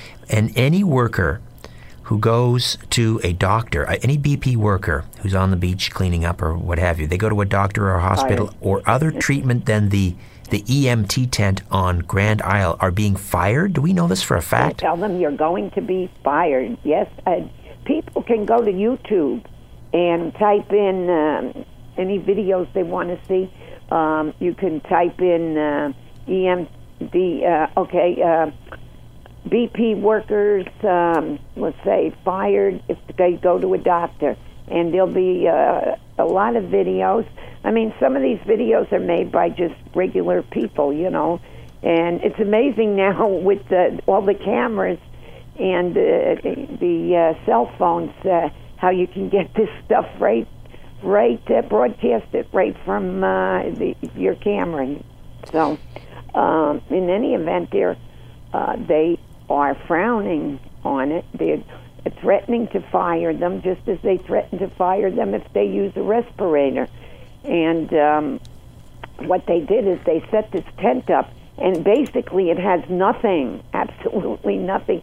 They have they stocked band aids, um, they stocked um, uh, creams. Uh, you know, somebody gets sunburned, but they have nothing, no uh, vaccine for tetanus. If somebody uh, gets uh, stuck with a rusty uh, nail or some kind of rusty metal, uh, there's really nothing that they can treat them with other than a little uh, antibiotic neosporin and a band aid.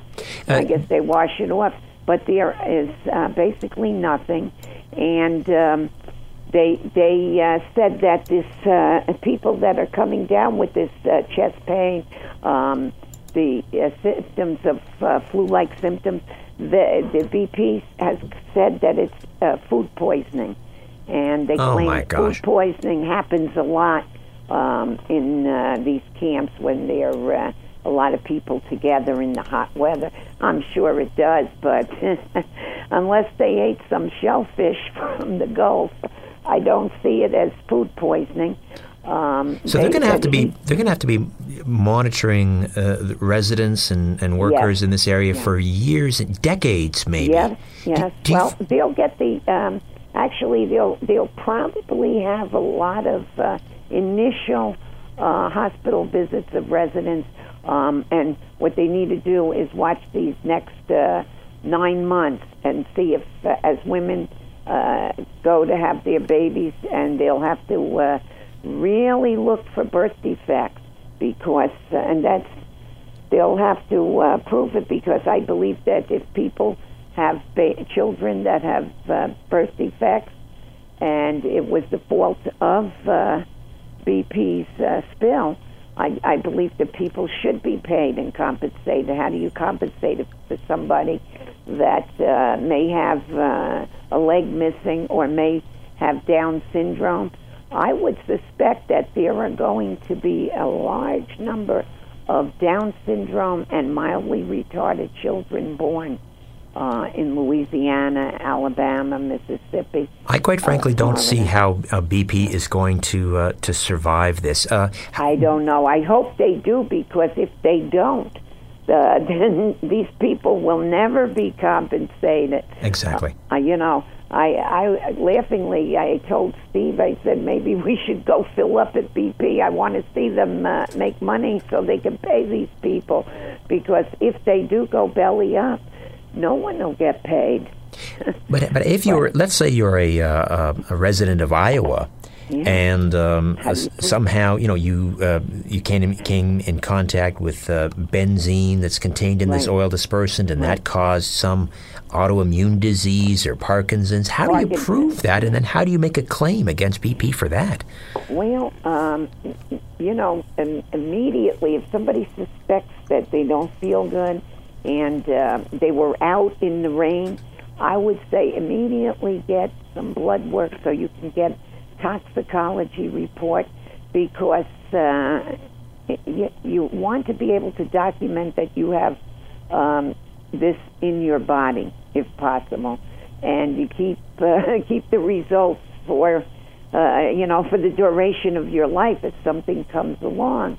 Um, nobody in your family's had Parkinson's, and um, you know all of a sudden at 40 years old, uh, years of age, you get it.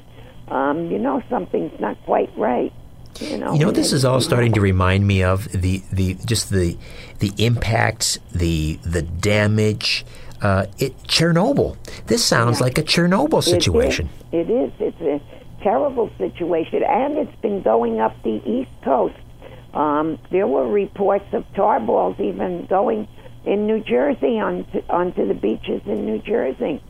My and uh, gosh. it's carried in the loop current, the Gulf Stream.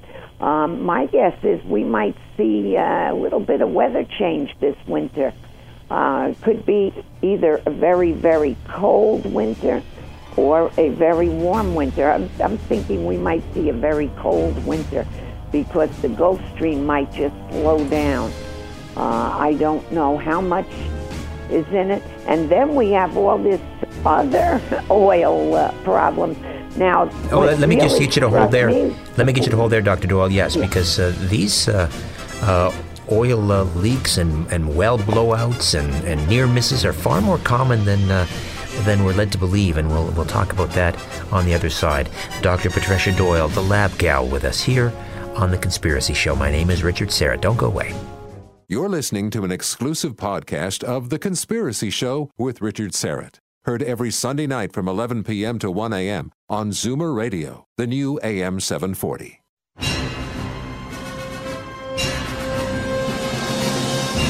When in doubt, blame the government.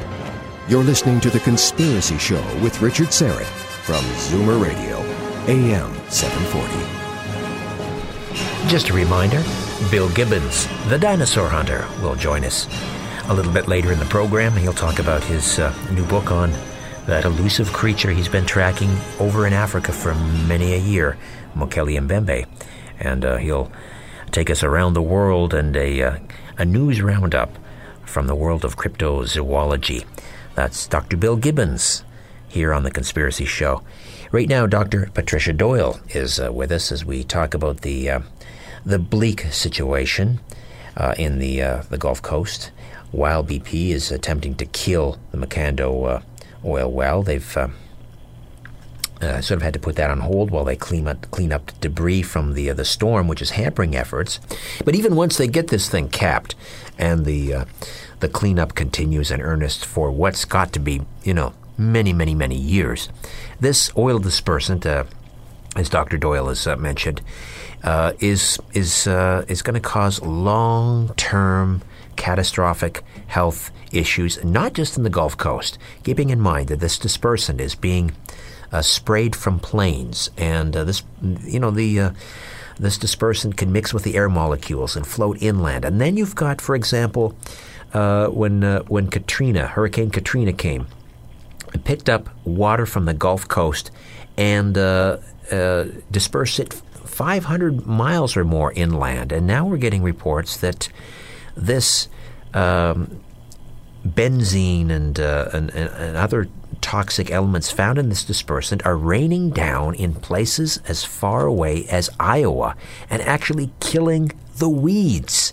It's like Roundup raining down from the sky. It's a very bleak situation.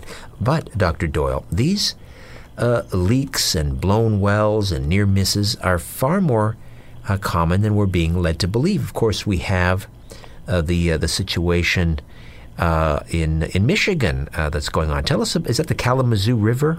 Yes, it's now in the Kalamazoo River, and uh, there were thousands of uh, gallons of oil.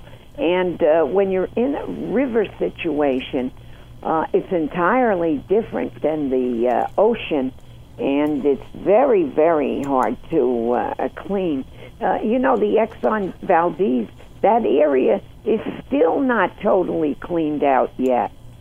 So it's going to be very difficult. And then you're dealing with um, oil in the river uh, that gets up onto people's property. Um, they have a real nightmare situation. Although I've heard that the uh, the break in the uh, pipe has been fixed and the oil stopped, um, there is still thousands of gallons of oil out there, and it's heading toward uh, towards Lake Michigan. Oh dear Lord! Yeah, if it reaches Lake Michigan, then you have a, an entirely different situation, which is not good. And uh, what really stunned me was, uh, I guess it was last week, at 1 a.m. in the morning, uh, a tugboat hits an abandoned well in the middle of uh, a Louisiana marsh by the coast, one of the worst places that uh, a gushing oil oil well should be found, and it's right in the marshlands.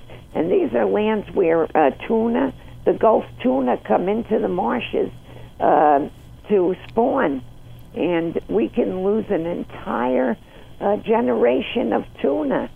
It's uh, it's been hard. The Kemp Ridley turtles, um, they're highly endangered, and uh, they've lost a lot of the Kemp Ridleys and of other sea turtles. And um, so now we have this other well that's been gushing, and I've heard that has since been capped. That was gushing up straight into the air. Uh, people can go to YouTube and uh, and look at video of that oil well gushing because they still have the videos on there. And um, I sent you the um, email with the uh, oil drum. It's a website really by oil people for oil people, and um, they had a, a list of near misses.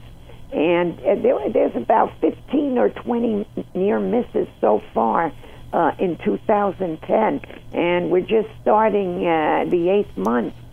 So in seven months, you've had almost uh, 15 to 20.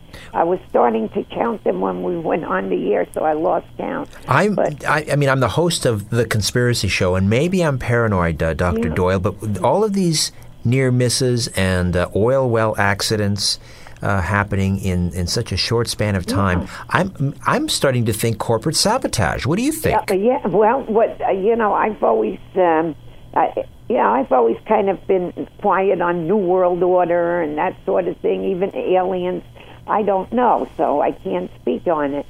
But when I, you know, when I started reading about the tugboat that hits this abandoned well at 1 a.m. in the middle of a marsh, you know, I started thinking that this is giving people a lot of credibility who speak on the, these uh, subjects.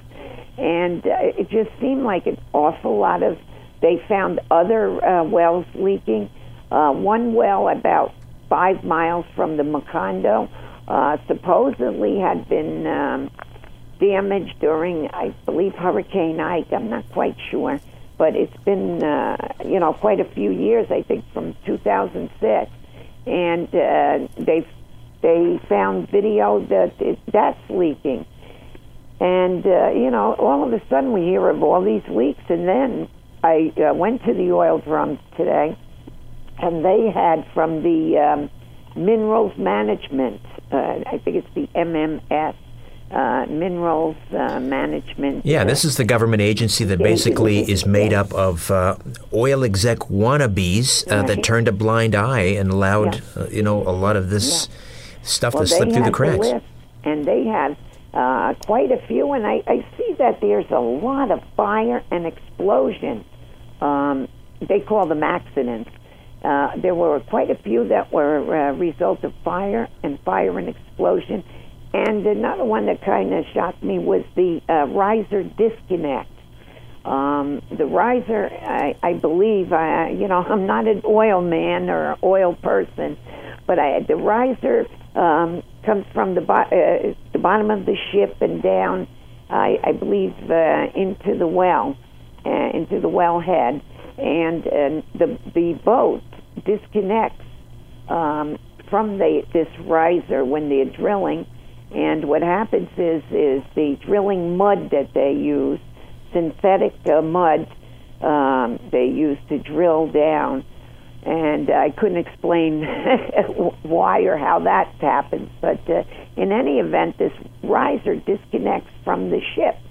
Um, I, I, I guess I can see that if the currents change or if the storm comes up, but I would think they would stop drilling. Uh, you know, when the storm. One would think. Yeah. So uh, you know that was kind of uh, Do you think if surprising. do you think that there there should be a mass evacuation of, of the uh, of the area? Where where will people go? I would say that uh, you know if uh, you, your wife is pregnant, uh, I would say maybe uh, if she has family out of the area uh, to head west because uh, the eastern the entire eastern U.S. is going to be rained on. Uh, and if you can't get your uh, loved one out, or if you have young children, um, then I would say make sure that you got your air conditioner going. Um, make sure that uh, your loved ones don't go out when it's raining under any condition. Don't get that stuff on you. It's into the skin. Um, if, you know, I, I know it's kind of embarrassing to wear the mask. I've done it, and you know, I feel a little embarrassed. I, I admit it. Uh, last year, because of the swine flu, I wanted to keep flu free, and I used the uh, gloves and I used the surgical uh, mask, the N95. And uh, you know, it's not always easy to do. You go to a mall, and you know, you could be the only one wearing it, but uh, you know, it could save your baby from some real serious birth defects. That's my main worry would be getting elderly people, very young, and uh, pregnant women, the infirms, out at least from the Gulf Coast. If they have family inland, maybe they can visit. and um, if there's any way to get them further west, um, from west of Houston on towards California or up uh, uh, into Idaho, might be nice time to take a trip. Uh, but uh, this stuff is really going to be in the m- environment, even when the oil well is capped, if they cap it. Um, I know they were talking about nuking it. Lord help us. Oh, I my hope Lord. they don't do that.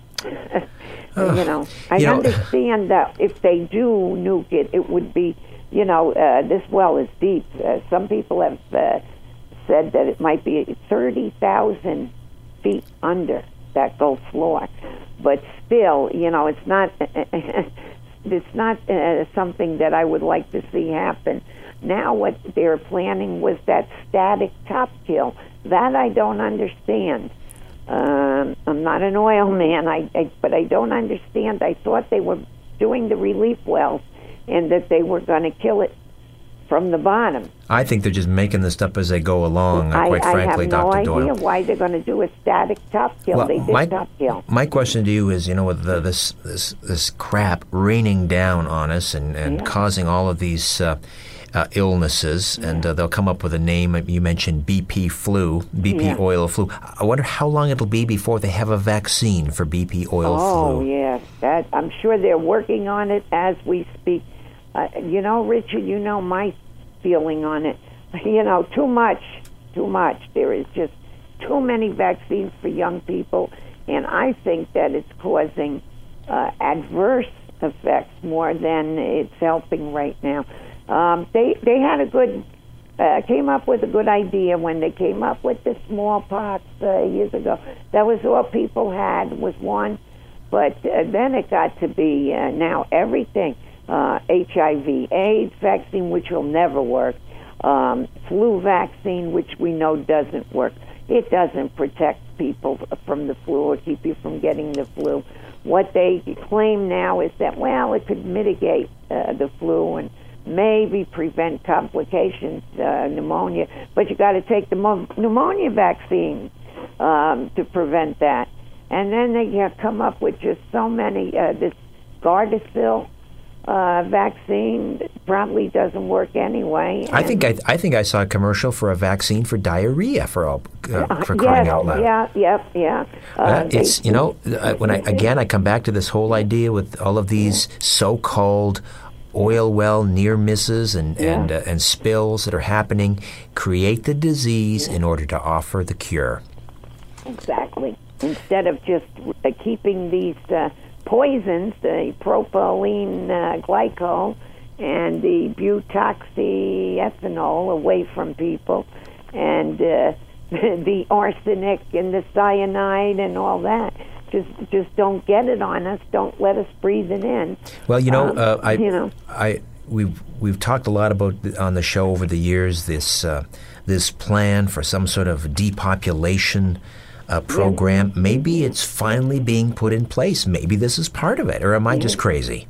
I don't know. I I don't know. But uh, you know what? Um, Steve gave me a thought. He, he thinks it sounds like they they're doing this now so they can get cap and trade, uh, which I, I frankly I don't even understand cap and trade. Sounds like nonsense to me, uh, where you can't go over a certain uh, number of whatever carbons uh, emission, and if you do, you got to buy them from somebody else, or you know, I just don't. I, I know that's simplistic uh, description, but I don't understand it. Well, somebody's getting rich off this scheme, So- and uh, exactly. one of those people is Al Gore. I'm convinced of that. Listen, Yeah. Dr. Doyle, uh, I'm so glad to, to have you back on the program and to hear your voice again. You sound uh, you're sounding uh, much better, and great to, to know that you're back out on your motorbike. That's always a good sign when Dr. Doyle is uh, on uh, on her motorcycle. Look out. All right, until next time, stay well and keep in touch. okay, we'll do, Richard. Bye-bye. Have a good night. Bye bye. Coming up, Dr. Bill Gibbons, another doctor, this one a creation scientist. And uh, he'll talk about his latest book on uh, the Mokele Mbembe creature he's been tracking for many years down in Africa. And we'll get a, uh, a look at the world of cryptozoology from around the world here on The Conspiracy Show. Stay with us.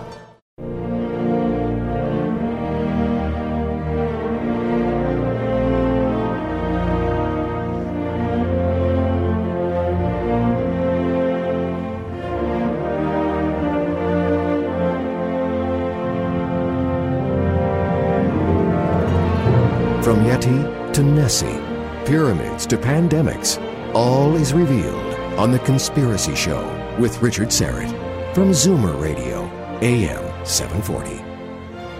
It's like a reunion show tonight on the uh, Conspiracy Show. First, we had Dr. Patricia Doyle, the lab gal, who we haven't uh, spoken to in quite a while, and it was a delight having her back on and hearing that she's uh, safe and sound and healthy again. Uh, and now, another longtime friend of this uh, program. He's uh, been tracking a mysterious creature for uh, many years over in Africa called the Mokele Mbembe. The local pygmies over there uh, describe this creature, uh, and its appearance uh, seems to strongly resemble uh, what we used to call a brontosaurus. They now call it an apatosaurus, but we're still talking about a dinosaur, a living, breathing dinosaur still walking the earth. Could it be? Well, my next guest uh, seems to think that it is, in fact, a dinosaur over there in Africa. Uh, but he's also a, uh creation scientist and uh, the author of Missionaries and Monsters. Always good to have him back on the program. It's been too long. The dinosaur hunter, Bill Gibbons. How are you, Bill?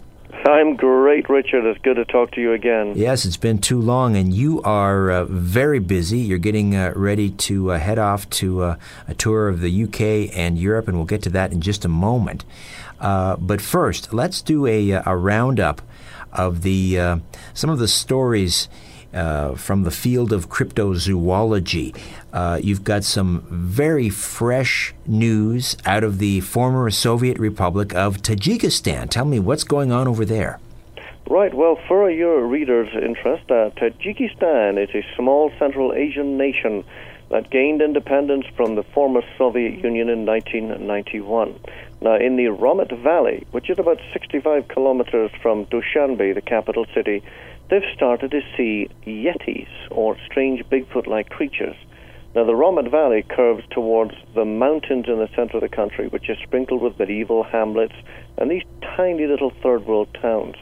Now, the people there are very familiar with these creatures. Now, interestingly enough, there are still bands of Mujahideen rebel fighters inhabiting the mountainous areas, but the people are much more afraid of these Yeti like creatures than they are of rebels. Now, even the Tajiki scientists are taking this matter seriously. Now, the animal is called the khull. That's K H U L L. It's been known to the locals for many generations. Hunters, village people have been chased by them. Um, they are very aggressive creatures, described as uh, six feet tall plus, heavily, heavily built like a gorilla, dark brown, coarse hair, typical ape like face, but walking upright uh, in a typical human bipedal manner. Uh, in fact, we now know that since the old Soviet Union has since collapsed, there's more information coming out that the former uh, Soviet Academy of Sciences sent a number of expeditions into this area uh, of Tajikistan to hunt for this creature. Now, there was a terrible civil war in that area which lasted from 1992 to 1997. And government soldiers, as well as rebel groups, both reported spotting these ape like creatures in the remote mountains and even fired at them. Now, the creature hasn't, uh, in fact, they haven't managed to kill one yet, but um, they're being observed with, shall we say, uh, just almost alarming frequency. And I think it's only sooner or later before someone produces one of these creatures for real. Uh, it sounds to me like um, very similar to animals that have been observed from time to time in Afghanistan, uh, Pakistan, India, and China, all, by the way, which border this little Central Asian country of Tajikistan. And quite a contrast with uh, sort of the. Uh, the, the gentle giants uh, that we often hear about in the American Northwest, people that have had supposedly encounters with uh, Bigfoot, and uh, they seem to be, uh, although uh, you know, somewhat frightening in appearance. They seem to be gentle creatures, but the Bigfoot uh, are, uh, are particularly different. Uh, it sounds like in uh, in Central Asia. Well, these animals seem to be much more aggressive. When people encounter Bigfoots in the Pacific Northwest, they often say that although they're very frightened, the Bigfoots or the Sasquatches will simply turn around and walk rapidly away from the human observers. They're not at all interested in any kind of confrontation. Now, the Kau of uh, Tajikistan in the mountains there, apparently they are very aggressive towards human beings and will chase after them. And we've had a case recently where um, a villager was collecting some firewood just in the foothills, not even too close to the mountains, and a female of these creatures appeared and chased him for his life. Now, perhaps he beca- he got too close to the animal's lair, where she may have had some young. Uh, that's why she was perhaps aggressive. I mean, any wild animal with, with young is a very dangerous combination indeed. So, uh, but they they do seem to be overly aggressive, and I think sooner or later, a soldier, a hunter, someone is going to shoot one of these creatures, and uh, we'll be able to determine where it fits in with this this menagerie of mysterious ape like creatures that seem to inhabit this part of the world. Well, nevertheless, uh, I'm going to strike uh, Tajikistan off my desired destination list. No, no offense to the good people of uh, Tajikistan, but uh, the last thing I want to contend with, uh, you know, aside from a subpar hotel room, is a an aggressive Bigfoot. Who needs that kind of aggravation, Bill? Um, but there is another killer on the loose uh, in the former Soviet Union, and this time in the in in Russia and we're talking about a lake monster. Tell me more. Right. Well, this news broke on July 12th this year. Reports of people vanishing from Lake Chany in Siberia, only to have their bodies washed up, uh, eaten, uh, or partially eaten by, as one observer put it, a creature with very large teeth. Now, of course, Lake Chany, spelled C H A N Y, is a massive lake in Siberia, not too deep, up to about 400 feet in places. Um, and the news broke when uh, it trickled out of the area to uh, the Russian news agency. Now, news sources are telling us uh, that Russian fishermen are now demanding a government investigation on this killer creature. Now, they describe an animal which is similar to Loch Ness a bulky body, a long neck, a small head, but with a large mouth filled with sharp teeth. And this thing is very, very aggressive. It's, attacked and killed several fishermen over the past few months, and people are now just getting too afraid uh, to venture onto the lake. Um, but one photograph has appeared. It's a little, a little out of focus. It uh, looks like a long neck or appendage of some kind of a large creature in the lake breaking the surface. Um, but it would be intriguing indeed to see if the Russian government does investigate this and what they come up with. All right, and uh, I guess somewhat closer to home, now we're getting reports of sightings of tigers, no less, in Dallas, Texas. Uh, what are we talking about? Escaped, uh, uh escaped uh, circus uh, animals? What's going on? The Dallas City Zoo says that all their tigers are accounted for. But over the years, and this is going back to the 80s, um, a number of residents in central Dallas and, and even outside the city in the suburbs are continuing to call into the police with reports of very, very big striped cats like tigers uh, these cannot be mistaken for domestic cats. They're far too big.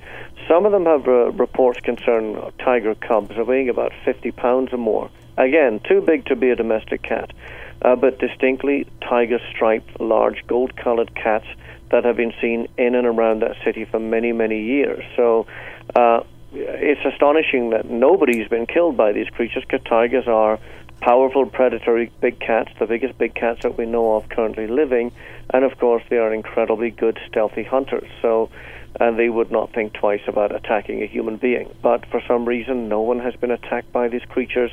Um, there must be lots of food around for them for them to persist for so long. The police are taking the reports seriously. They do go out and look for them actively when they're reported.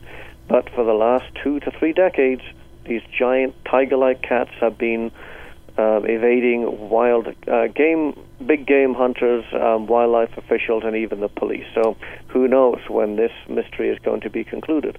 Bill Gibbons, the dinosaur hunter, here on the Conspiracy Show, author of Missionaries and Monsters. Uh, he's been tracking uh, Mbembe, this uh, mysterious creature. Uh, in the Congo Basin, uh, he's made several treks to uh, deepest, darkest Africa, uh, to, to, to to get some tangible evidence for the existence of Mokele Mbembe. And Bill, you um, you're working on another book on Mokele. Actually, you, you've, you've finished another book on Mokele Mbembe, and I know we'll we'll talk about it at length um, in the coming months. But um, what's the name of it, and what can you tell us about it? The book is called Mokele Mbembe, Mystery Beast of the Congo Basin. And uh, it's been quite a lot of work in this book. Um, if I say so myself, it is probably the most up to date, the most complete book um, you'll ever read on Mokele Mbembe charting the very earliest reports going right back to the mid 1700s, right up to 2009 when I went on the Monster Quest expedition to Cameroon. And uh, I have to say that um, if you won't be disappointed if you're looking for not just historical information, but information on three other mystery animals that inhabit this region of equatorial Africa. And um, I've tried to be as informative, as interesting, as scientifically accurate as possible. And I have to say that the reviews on Amazon.com so far have been very encouraging. Mokele Mbembe, mystery creature of the Congo Basin. Well, we're going to have you back on in September, and we'll de- we'll dedicate a, a whole hour uh, plus to talk about uh, uh, that book. But you do also have. You're a very busy man these days, uh, Bill. You're um, you're leaving. Uh, very shortly for a, uh, a trip to to the UK and Europe. First of all, the trip to the UK, um, I think, may involve another book project uh, on vampires and werewolves, no less. Uh, tell me about that. Absolutely true. Well, you know, I've had an interest in these things for a very long time. And um, many of your listeners may be very familiar with the legend of the Highgate vampire. Highgate yes. being a, a, village uh, north of London, and it has, of course, a huge Victorian graveyard, uh, which is basically and it's been called, as you know, the City of the Dead. Now, there was a flurry of activity in the 60s and early 70s with a absolutely terrifying human-like creature, um, which eventually one researcher believed was a vampire. We know him now as the Right Reverend Sean Manchester, Bishop of Glastonbury, who's written several books on vampires. And I, he, yeah, I talked to him uh, years ago. Right, and he's actually killed more than one vampire, and more recently he was investigating uh, the Kirklees vampire in in Yorkshire. Now, um, there's been some recent activity at Highgate Cemetery. Now, apart from being a cryptozoologist and being the curious sort when it comes to things like this, and I think you already know this, I'm I'm also a licensed private investigator. Um, my specialization is surveillance and um, tr- tracking missing persons and so on. And um, basically, I decided that as I'm buying some new technology at the moment, including uh, very sophisticated night vision equipment, um, why not uh, pay a visit to Highgate Cemetery when I'm in the UK next week and see if there's anything around the target area, Swains Lane and the North Gate of that cemetery, to see if there may be any unusual activity that may pique my interest, and and uh, maybe we can start another vampire hunt, but much more responsibly this time, I hope. Wow. I mean, you just have no fear. I mean, you're going to wander around in Highgate Cemetery with this night vision binoculars, hoping to, to, to run into a vampire. First of all, I mean, you are a Christian. You're a creation scientist and a Christian. Yes. Do you believe in the existence of vampires? Well, there's different definitions of vampire. Um, I think we have to get that clear. There, there, there are people, I believe, who are um, who who are mentally ill, who believe that they're vampires. They sleep in coffins. They drink blood. There's others who go as far as to have fake eye teeth, uh, vampire eye teeth, um, you know, dental dentally implanted, and uh, they dress up as goths, and they're part of this kind of interesting uh, subculture of vampirism. But they're still human beings. Uh, We're talking about the undead. Um, I believe that what what the undead vampires are. Um, I, I believe that they are demonically animated corpses that uh, that that are, um, as Bishop Manchester believes, um, you know that that um, are used by and large to uh, to prey on the living, to just to terrorize people, and also to confuse people as to as to uh, in, in as far as the spiritual world is concerned. Now, having said that, um, there there was a book written some years ago called "He Came to Set the Captives Free" by Dr. Rebecca Brown, MD, and she, apart from being a medical doctor, was heavily involved in a Christian ministry to get people out of hardcore Satanism. And one of the people that she managed to rescue from uh, a, a very, very powerful Satanist coven uh, was a girl called Elaine Moses, and she gave us a lot of information on how these covens work. And she actually stated that vampires and werewolves are basically human beings that is within these covens that are demonically indwelt by um, evil spirits that can change their form and appearance. And they were basically used to punish people to keep them in line. Now, as you may be aware, there's one Monster Quest episode which deals with werewolves that have been seen in Wisconsin and Michigan. And I've spoken to some of the eyewitnesses, including an author of a book that uh, on this particular um, question. And hunters, police officers, ordinary down-to-earth people have seen these gigantic, powerful wolf-like creatures on two legs chasing down wildlife, um, hanging around in graveyards, and so on. So there's there's a lot to this mystery that needs to be unraveled um, and examined and categorized in a sense. So the the the, the book I'm planning. The working title, at least, is called The Demonics A Christian Investigation into Vampires, Werewolves, and Other Demonic Creatures. Well, so, like shapeshifters, ghouls, and so on. Sure. Bill, I can't wait to talk to you upon your return from uh, your trip to the UK and Europe about uh, uh, your encounters with vampires and werewolves. And uh, just keep that, and I say this in, in all, uh, uh, you know, honesty, keep that uh, crucifix uh, handy. I certainly will, and I hope I don't run into a vampire. I don't mind observing one uh, from a distance, but it's just a preliminary investigation at the moment to determine um, what the nature of the current activity is and if we should be involving more, shall we say, people who are more expert than this than I am. But, you know, uh, we'll do a preliminary investigation and we'll find out what's going on. Bill, always a pleasure. Again, the website, creationgeneration dot Dot com. dot com, creationgeneration.com. Uh, Bill Gibbons, his new book, now available on amazon.com, Mokele Mbembe, Mystery Creature of the Congo Basin. Bill, safe travels. We'll talk to you upon your return. Thanks, Richard. Hope to talk to you soon. Thanks, pal. Bye-bye. Bye-bye. All right, that is it for another installment of The Conspiracy Show. Thanks for uh, coming along on this uh, magical, mysterious ride. And, uh, of course, my thanks to uh, Marie Jones and Larry Flaxman, co authors of The Deja Vu Enigma, Dr. Patricia Doyle, of course, and Bill Gibbons, the Dinosaur Hunter. Thanks to Dan Ellison for technical production. In the meantime, don't be afraid. There's nothing concealed that won't be revealed, and nothing hidden that won't be made known. What you hear in the dark, speak in the light, and what I say in a whisper, proclaim from the housetops. Move over, Aphrodite. I'm coming home.